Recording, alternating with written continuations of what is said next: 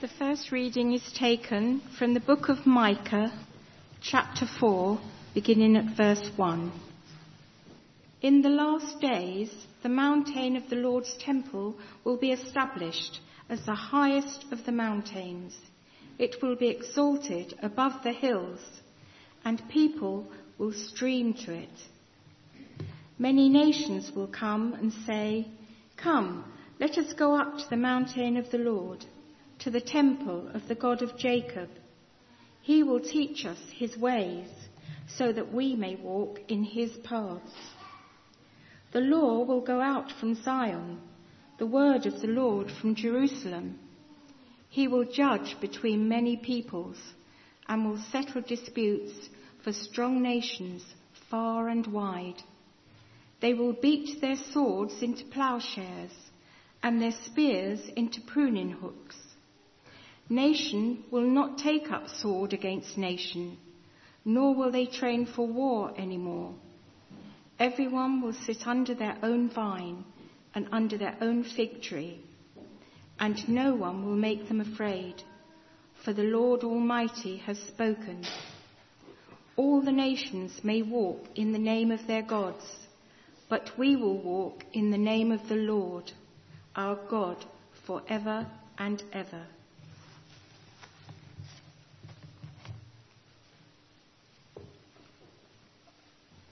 The second reading is taken from the book of Revelation, chapter 21, beginning at verse 1.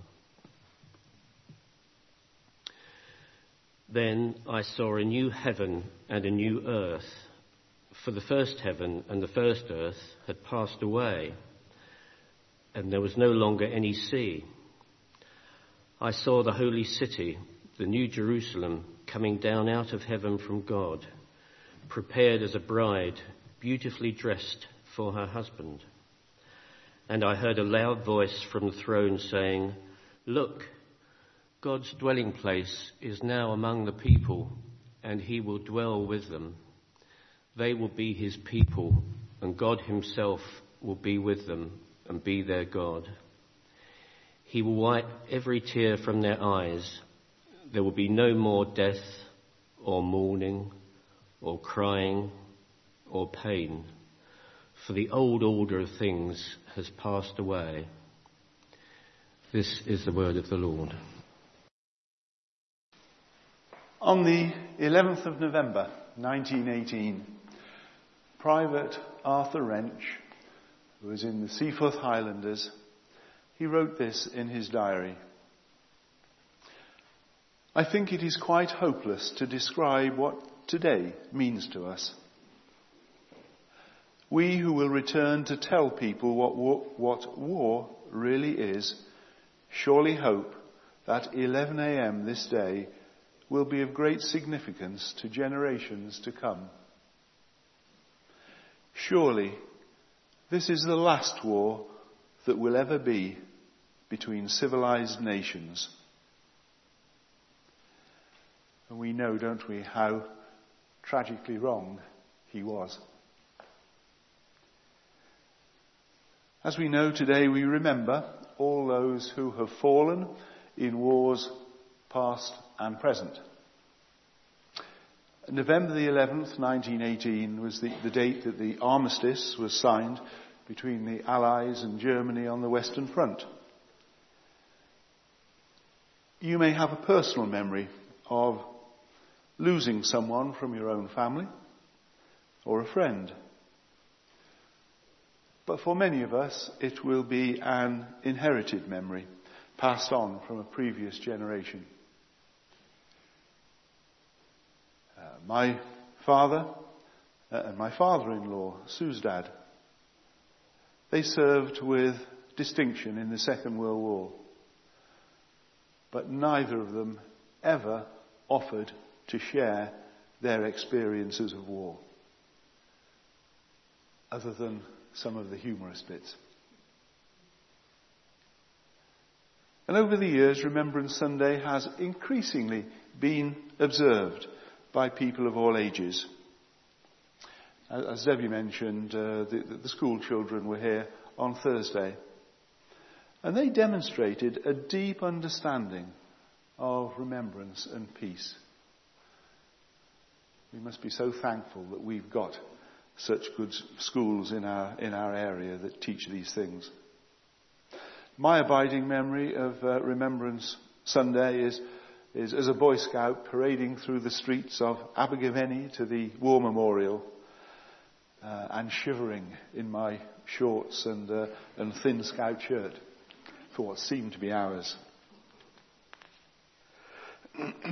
Did you go to see the poppy field at the Tower of London uh, just a, a couple of years ago? It was called Blood-Swept Land and Seas of Red. And what a memorable sight it was. Wendy and I went up the Shard on the day that we visited the, the Tower of London. And that provided an amazing panorama of the whole scene. It was unforget- unforgettable. Unfortunately, I couldn't find the photographs of that. And you may remember the red waterfall that tumbled down the outer wall of the tower into the sea of poppies in the moat. It really did look like a sea of blood. And those 888,246 poppies represented the British Empire lives that were poured out in the First World War. These events are history. But for many, war is not history, but part of their lives. Many people are still being killed in various conflicts, members of the armed forces and many civilians, leaving more families and friends grieving. Many of these heroes have been recognized recently in Paralympic Games and in the Invictus Games, which especially featured those who were traumatized or lost limbs in recent wars. And it's so important that we remember them. And don't forget that debt that we owe those who continue to go into danger on our behalf. It's important that we are reminded of the dreadful cost of war and other atrocities if we are ever to live in peace. Most of us are wearing a, a simple red flower, today representing the Flanders poppy, which is an outward sign that we remember the sacrifice made by the men, women and children who gave their lives in conflict. And the poppy was chosen as the universal symbol of remembrance through the death of a friend of a man called John McCrae in Belgium in 1915. John McCrae was kneeling at the grave of his friend and wrote a poem reflecting the scene around him. You've probably heard it before. In Flanders fields the poppies blow between the crosses, row on row, that mark our place and in the sky the larks, still bravely singing, fly, scarce heard among the, the guns below. We are the dead. Short days ago, we lived, fell down, saw sunset glow, loved and were loved, and now we lie in Flanders fields. McCrae wasn't happy with his poem and after writing it and reading it, he left it on the grass by the grave. And one of his fellow officers found it. And he was so moved by the words that he sent the poem to England, where it was published in Punch magazine. And the scarlet poppy quickly became the symbol for soldiers who died in battle. Almost 900,000 died in the Great War, and 2 million were wounded. How ironic that we still call it the Great War. About 5% of the UK population was killed in that conflict.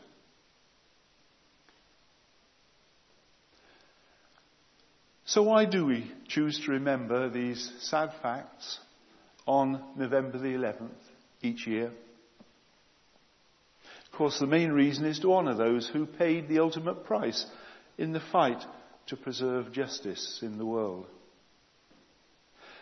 The waterfall of poppies at the Tower of London reminds us of words from the prophet Micah. Let justice flow like rivers and righteousness like an ever flowing stream.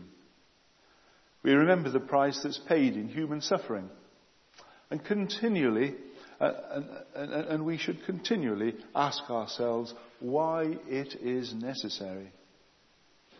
Justice alone without mercy can become barbaric, as we've seen in terrible beheadings and, and the bombing of civilians. The prophet Hosea said, What does the Lord require of you but to act justly and love mercy and walk humbly with your God? The concept of a just war is so difficult. There's often two sides to most arguments. World War I was, was supposed to be the war to end all wars.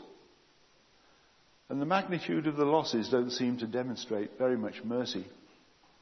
Something went terribly wrong and continues to go wrong. We need to be continually reminded of our history to ensure that the world continues to work towards peace and to consider what makes peace so elusive. It's a sobering thought that there's probably never been a time when conflict didn't exist somewhere in this world. So how can we achieve a global peace? It seems so hopeless. More war will not bring an end to war. As we think over the many wars in which we've been involved, in the Middle East and elsewhere, we should ask ourselves, where is that peace for which we've worked so hard on so many fronts? How can we achieve God's vision passed to us by Micah and Isaiah? Nations will beat their swords into plowshares and their spears into pruning hooks. Nation shall not take up sword against nation, nor will they train for war any more. How can that be achieved when there's so much injustice in this world? The words that were read to us from the, the prophet Micah were written about 700 years before Christ. And he prophesied a future of hope, an ideal world, a world where nations come together in peace instead of war. His words came against a background of violence with the, the, fall of Samaria in the north and instability in the region created by the aggressive superpower of Assyria. In other words, a world very much like our own. But he never lost faith for the future. His vision saw a time when the arms of war would be turned into farming implements and people would live in peaceful community. And we should also hope that God's plan will be fulfilled. Jesus was born into an occupied land and he lived and died there. The Jews were waiting for their king, the Messiah, and they expected him to overthrow the Roman invaders by traditional, violent means. Jesus came and taught peace to the disciples and anyone who would hear him, saying, Blessed are the peacemakers, for they will be called the children of God. We too are the children of God. But Jesus' message, of course, didn't suit the Pharisees and the religious leaders because he threatened the status quo. He didn't fit their idea of anticipated, mighty, and all conquering Messiah. The local Roman authorities were worried that any unrest would reflect badly on them. They wanted a quiet life. So peace on the terms of the religious leaders was just fine. So Jesus, the light of the world, died for us in an act of terrible violence. Three days later, as the Son of God, he rose again. And he said, Do not think that I've come to bring peace to the earth.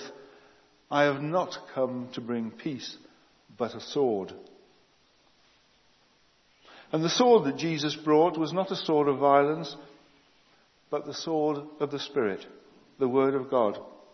It cuts through layers of deceit, injustice, corruption, and all that produces violence, viciousness, and the primeval evil need to survive at the expense of others' lives or happiness. The peace which passes all understanding is not the peace of the armchair, but the peace of God's reassurance in the midst of conflict. Jesus' way is not necessarily a way of tranquility, but a way of forcing evil out of dark places and transforming it into something good. Nowhere in the gospel of Jesus does it say, do not resist evil. What God does say, which isn't part of any other faith, is you are to love your enemies. Bless those who curse you. Dietrich Bonhoeffer explained it like this. Love asks nothing in return, but seeks those who need it. And who needs our love more than those who are consumed with hatred? They are utterly devoid of love. Who, in other words, deserves our love more than our enemy?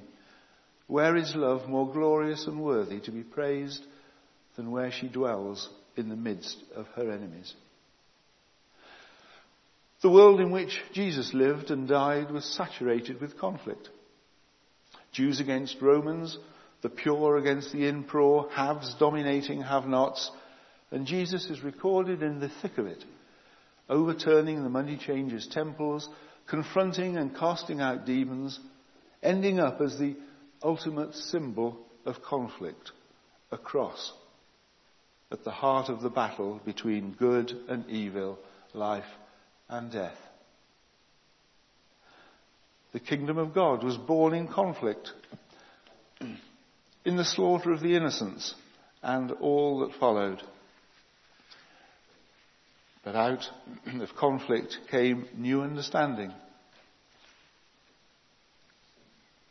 new life, new beginnings.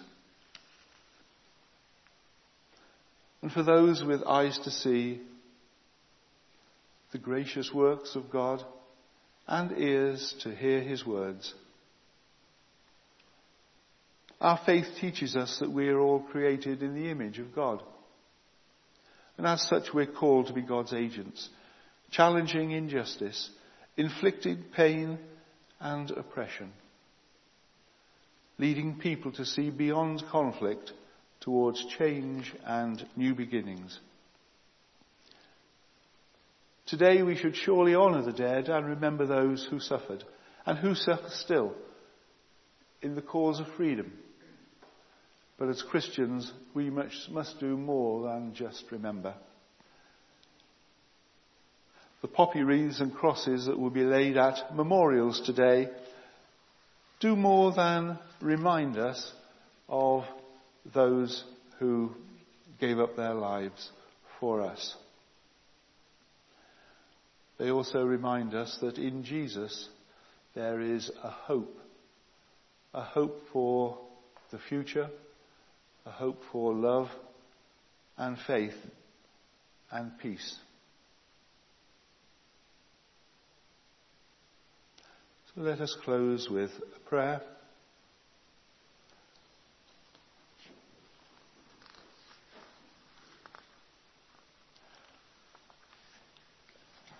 Loving Lord,